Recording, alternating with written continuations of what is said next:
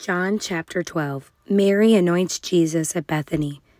Six days before the Passover, Jesus therefore came to Bethany, where Lazarus was, whom Jesus had raised from the dead. So they gave a dinner for him there. Je- Martha served, and Lazarus was one of those reclining with him at the table. Mary therefore took a pound of expensive anointment ointment made from pure nard, and anointed the feet of Jesus, and wiped her feet with his, wiped his feet with her hair. The house was filled with the fragrance of the perfume. But Judas Iscariot, one of the one of his disciples, who was about to betray him, said, "Why was this oint, ointment not sold for three hundred denarii and given to the poor?" He said this not because he cared about the poor, but because he was a thief, and having charge of the money bag, he used to help himself to what was put into it. Jesus said, "Leave her alone, so that she may keep it, and for the day of my burial. For the poor you always have with you, but you do not always have me." The plot to kill Lazarus. When the large crowds of, crowds of the Jews learned that Jesus was there, they came, not only on account of him, but also to see Lazarus, whom he had raised from the dead. So the chief priests made plans to put Lazarus to death as well, because on account of him, many of the Jews were going away and believing in Jesus. The triumphal entry. The next day, the large crowd had come to the feast to that heard Jesus was coming to Jerusalem. So they took branches of palm trees and went out to meet him, crying out, "Hosanna!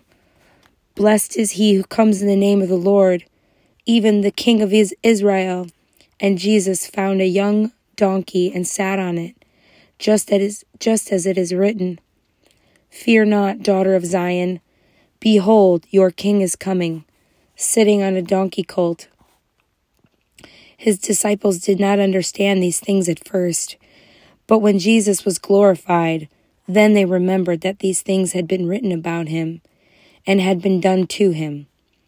The crowd that had been with him when he called Lazarus out of the tomb and raised him from the dead continued to bear witness.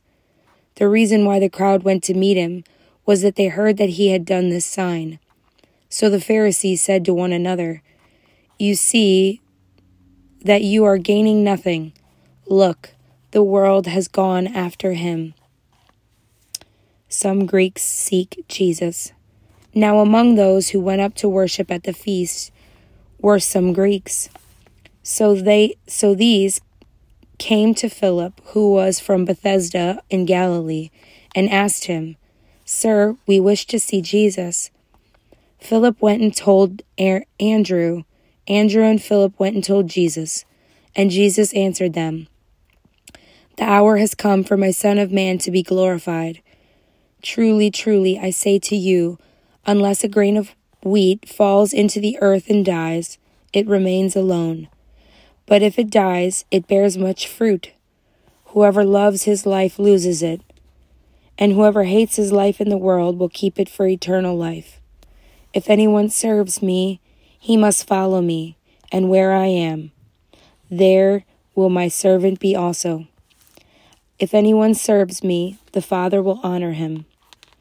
The Son of Man must be lifted up. Now is my now is my soul troubled, and what shall I say? Father, save me from this hour? But for this purpose I have come to this hour. Father, glorify my name." Then a voice came from heaven, "I have glorified it, and I will glorify it again." The crowd that stood there, the crowd that stood there and heard it said that it had thundered. Another said an angel had spoke to him. Jesus answered, "This voice has come for your sake, not mine. Now is my judgment on the world. Now will the ruler of this world be cast out, and I, when I am lifted up from the he- from the earth, will draw all my people to myself." He said this to show by what the kind of death he was going to die. So the crowd answered him, We have heard from the law that the Christ remains forever. How can you say that the Son of Man must be lifted up? Who is the Son of Man? So Jesus said to them, the light is among you for a little while longer. Walk while you have the light, lest darkness overtake you. The one who walks in the darkness does not know where he is going. While you have the light, believe in the light, that you may come, that you may become sons of light. The unbelief of the people. When Jesus had said these things, he departed and hid himself from them. Though he had done so many signs before, he still did not, they still did not believe in him, so that the words spoken by the prophet Isaiah may be fulfilled.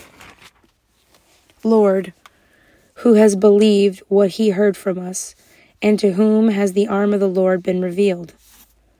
Therefore they could not believe. For again Isaiah said, he has blinded their eyes and the, and hardened their heart, lest they see with their eyes and understand with their heart and turn, and I would I would heal them. Isaiah said these things because he saw the, his glory and spoke of him. Nonetheless, many even of the authorities believed in him, but for fear of the Pharisees they did not confess it, for that they would not be put out of the synagogue.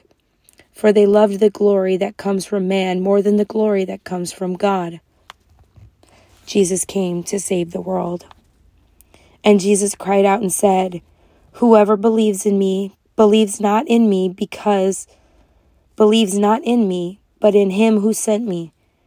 And whoever sees me, sees him who sent me. I have come into this world as light, so that whoever believes in me may not remain in darkness.